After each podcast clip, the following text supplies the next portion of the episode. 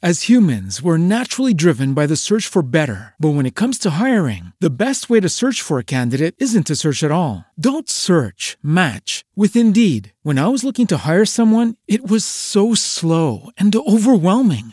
I wish I had used Indeed. If you need to hire, you need Indeed. Indeed is your matching and hiring platform, with over three hundred fifty million global monthly visitors according to Indeed data, and a matching engine that helps you find quality candidates fast. Ditch the busy work. Use Indeed for scheduling, screening, and messaging so you can connect with candidates faster. And Indeed doesn't just help you hire faster. ninety-three percent of employers agree Indeed delivers the highest quality matches compared to other job sites, according to a recent Indeed survey. And listeners of this show will get a seventy-five dollars sponsored job credit to get your jobs more visibility at Indeed.com slash podcast. That's Indeed.com slash podcast. Terms and conditions apply.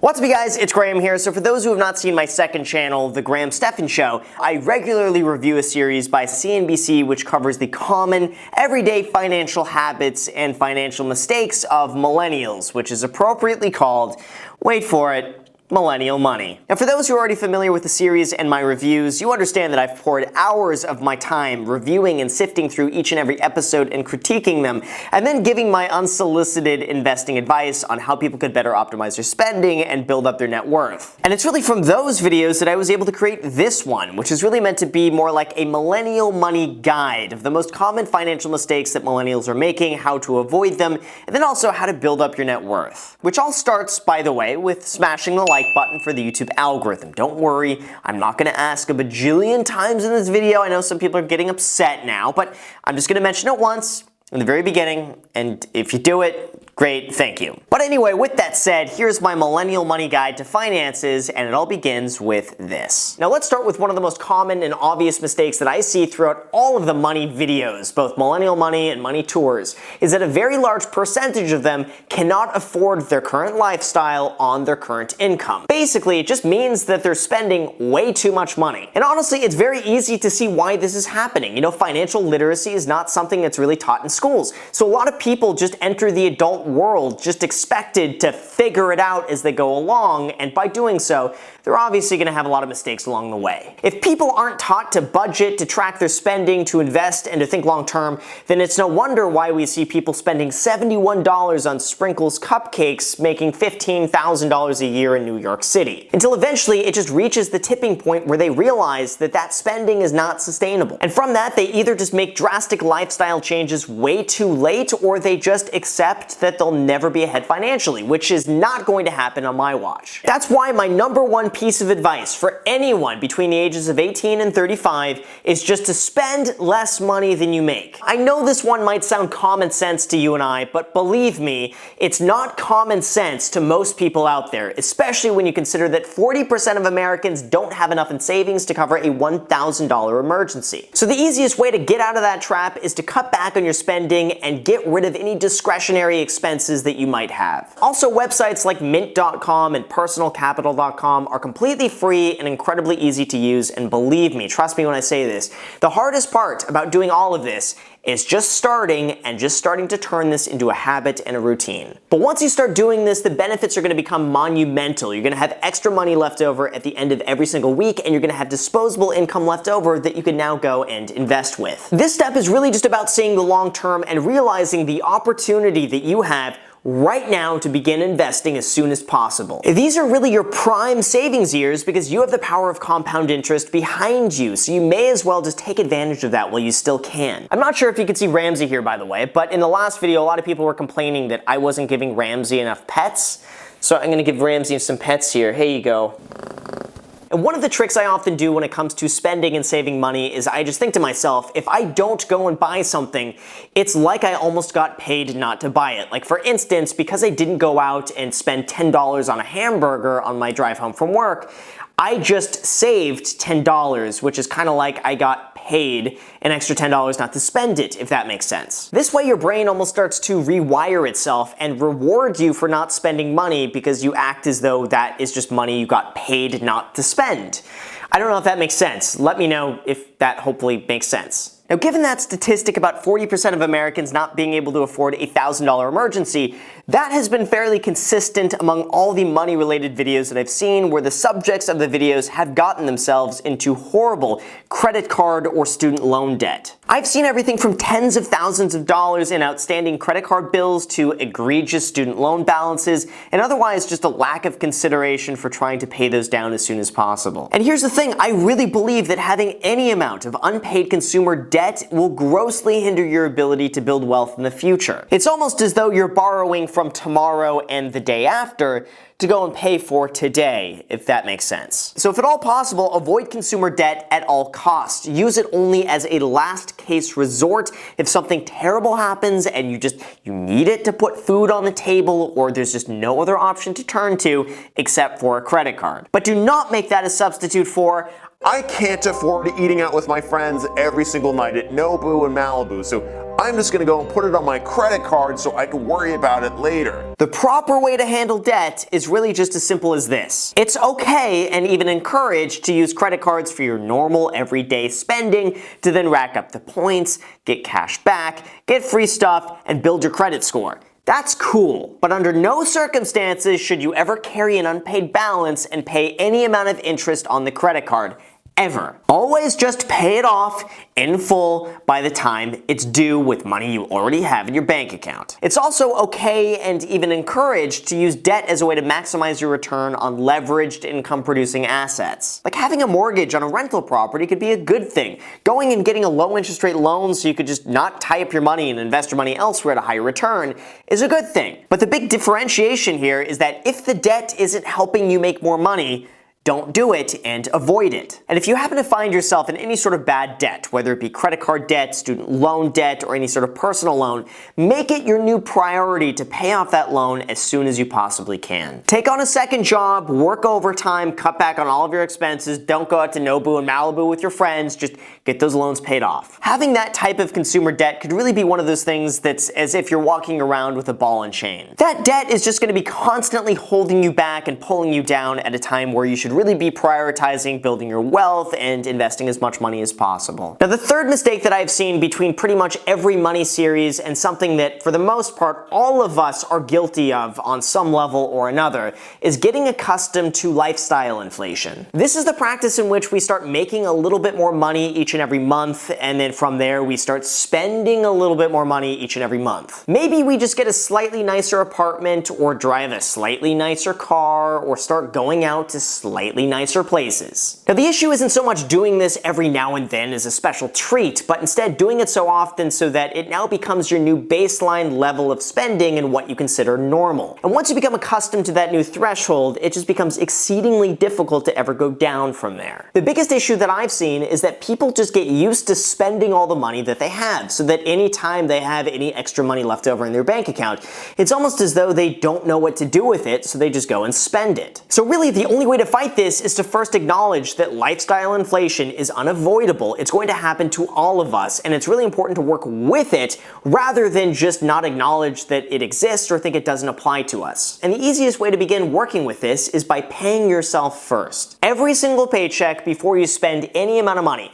put a set amount aside that you do not touch under any circumstances for any reason whatsoever. Just pretend that that money doesn't even exist before it even hits your account, and that way there's no chance of you ever spending it. I personally recommend setting aside at least fifteen to twenty percent of your monthly paycheck each and every month. If you're able to save more than that, then by all means, that, that will just make me even happier. But just get in the habit of starting to do this consistently to prevent yourself from spending any excess money that you might have. Ramsey, get down. Now, when it comes to that, another concern I see is that a lot of the millennials featured in these videos do not have any sort of emergency fund at all. In fact, sometimes it seems as though their only emergency fund is just a credit card, which, like I said, ends up costing you significantly more than you ever need to spend if you don't have the money to pay it off immediately. Now, for those that don't know, an emergency fund is basically money you set aside to only be used in the event of an emergency where you otherwise have no other option to turn to. Ideally, the amount in this emergency fund should be equal to three to six months worth of your living expenses and kept easily accessible for emergencies. And remember, when it comes to this, an emergency fund is not money that you set aside just to frivolously spend as you want to. It's not money that you set aside to go and invest with. It's just money that you have at your disposal in case hits the fan and you need something on short notice. Like if you lose a job, you need to pay rent, you need to pay for food, your car breaks down, or anything like this. You got your money there already. And the reason you shouldn't be investing this money is because on short notice, your investments might be falling at a time where maybe you need it the most. Like for instance, let's say a recession happens and stocks drop thirty percent in price, and then all of a sudden you lose your job and you need your emergency fund, so you start selling off your stocks after they've already dropped thirty percent in price, when chances are you shouldn't really be selling those stocks. Instead, you should always aim to keep your emergency fund in a high interest savings account where it's safe and where you're guaranteed to get a return on your money, even if that just means you're keeping pace with inflation. You could go and use Ally Bank, which pays you one point nine percent in interest. You can go and use Wealthfront, which pays you two point three two percent in interest, or a myriad of other options out there that you have to choose from. Just do me one favor and make sure you get at least one point nine percent in interest on a high interest savings account so that that way you can make the biggest use of your money. Now, given all of those previous mistakes, here's a bit of a backwards mistake that some people just tend to fall into because they end up too careful with money, and from that, they don't end up getting a credit card. It's okay to err on the side of caution and make sure you don't go into debt and only spend money that you have available in your account. That is all good. But I've also seen that there's very much an extreme of that situation as well. Those are the people who always pay with cash or debit. They don't have any credit cards, and because of that, they don't have any credit score. And in my opinion, that could be just as equally detrimental as the type of person who can't control their credit card spending. Like not getting a credit card because you're afraid of getting into debt is a lot like carrying around a fire extinguisher everywhere, just expecting, what if there's maybe a fire and I need to use this? Getting a credit card and learning how to handle that responsibly is such an incredibly important part of your financial future. Not only will a credit card provide you with purchase protection, rewards, and cash back on pretty much all of your purchases, but you're also going to be continually improving your credit score, which will give you the best and lowest rates anytime you decide to get a mortgage, to finance a car, to rent an apartment, or to pretty much do anything that involves running your credit score. And a very large part of your credit profile is built up from what's called the length of your credit history. So all things being equal, the person who's had a credit card for ten years is going to have a significantly higher score than the other person who's just had a credit card for one year. And doing all of this is incredibly easy. If you don't have a credit card already, just go and open up a secured credit card. I recommend the Discover It Secured Card. Go and put a few small expenses on it every single month, and then just go and pay it off in full by the time it's due. Just continue doing that, and then every six to eight months, go and get another credit card, preferably one with no annual fee, and just go and do the exact same thing with that one. Over time, you're going to develop a really great credit score that's going to give you the best and lowest rates on pretty much anything you'd ever want to finance, which again just ends up saving you more money. And if you're still confused with all of this, by the way, I'm going to link to a video that I did a while ago down below in the description that'll teach you exactly how to build your credit score in like under twenty minutes. Now, another one of the mistakes that I see in those Millennial Money episodes is that very few of those people are taking advantage of their retirement accounts or investing, and from the way I see it, this is a huge miss opportunity with pretty much nothing but upside. For example, the best time to contribute to a Roth I R A is when you're young and when you're not in a high tax bracket. That's because you're already in a low tax bracket and not losing a lot of money to taxes, and you have more time for your money to grow into something much bigger. And with a Roth I R A, all the profit within that account becomes completely tax-free after the age of fifty-nine and a half. Or another one, you could use a four oh one k, which would help reduce your taxable income now and postpone it until retirement. Not to mention that a lot of employers will match your contribution Contribution dollar for dollar up to a certain amount. That's pretty much just absolutely free money that so many people are just not claiming, and by doing so, they're leaving a lot of free money on the table just by not knowing about this. So I highly recommend going for these retirement accounts always. Just always make it a priority to contribute up to the employer match, max out the Roth I R A, take advantage of everything at your disposal, and do it consistently. Remember how I mentioned early in the video about paying yourself first? Well, this is perfect. Pay yourself first into some of these retirement accounts. Likewise, with this, Vanguard conducted a survey and found that one in five millennials owned no stocks whatsoever whatsoever. And I mean, some of that makes sense because we've seen the aftermath of the two thousand eight financial crisis, and I think a lot of people are just scared to have that happen again and to lose money. But that doesn't mean that stocks are inherently bad or risky at all. By investing younger, you're just able to weather those storms and come out ahead much more than you could if you were investing in stocks, let's say, right before retirement. And finally, from all the advice in this video, this is the one that I feel like is the most important. You should use your twenties as a time that you could just work your off, save as much money as you can, and use all of that to get ahead. Now is the time to absolutely pursue any career aspirations you might have, to work harder than you ever thought was possible, and to save more money than you ever thought was imaginable. Because trust me, as someone who did that throughout their entire twenties, I'm twenty-nine years old now, and I've pretty much set myself up to never have to worry about this stuff ever again for the rest of my life because of what I did between the ages of eighteen and basically now. And while sure it's okay to relax and have fun every now and then, just stay disciplined because the work that you put in right now and the money you save right now could be enough to carry you forward throughout the rest of your life. Because I'll tell you, from my experience, it just becomes more difficult as you get older. You're probably not going to have as much energy as you did back when you were eighteen. You're probably just going to start needing maybe just a little bit more sleep, and you're gonna start wanting to try new and better things. And having that money invested and in the bank is going to give you the flexibility to pursue the things you really want to pursue while getting the heavy lifting out of the way early on. And also during all of that, it's just as equally as important to focus on now starting to increase your income at the exact same time as you're focusing on decreasing your expenses and saving as much money as possible. And sometimes people just can't save enough money, and it's not a fault of budgeting or a lack of just frivolously spending.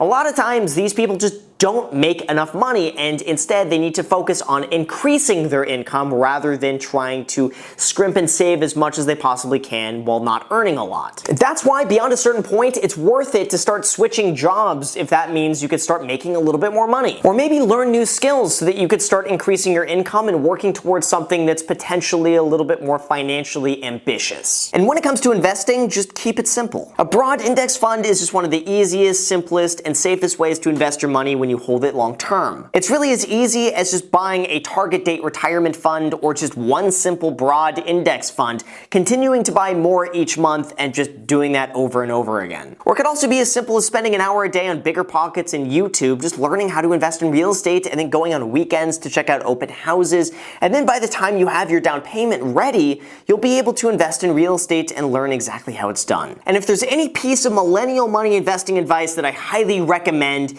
it's to really focus on cutting down your living expenses as much as you possibly can while you're young. Arguably, housing is one of the biggest recurring monthly expenses that you're going to have, so figuring out how to reduce this while you're young is going to have the biggest impact going forward long term. And if you want my recommendation, even though I'm very biased because I do this myself, it's to look into house hacking. It's to go and try to find a multi-unit building that you can move into one of the units, and then you rent out the other units to cover your cost of ownership. Ideally, if you do this correctly, you should be able to be able to live there for free while still getting to own a multifamily income producing real estate deal while also building equity at the same time by paying down the loan. And then eventually you should be able to go out and move into something else and maybe repeat the exact same thing. And then meanwhile, you're slowly building up a portfolio of income producing real estate that one day will be your retirement. Investing doesn't need to be something complicated, and budgeting doesn't need to be something that's difficult. It's really all about learning the basic financial skills early on,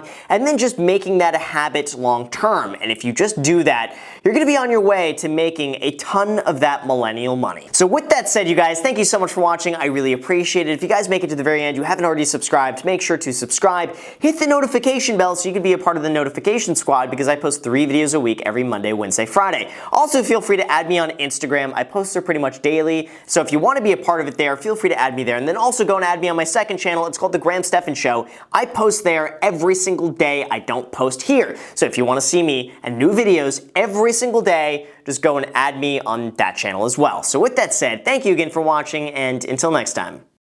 Join us today during the Jeep Celebration event. Right now, get twenty percent below M S R P for an average of fifteen thousand one hundred seventy-eight dollars under M S R P on the purchase of a twenty twenty-three Jeep Grand Cherokee Overland four by E or Summit four by E.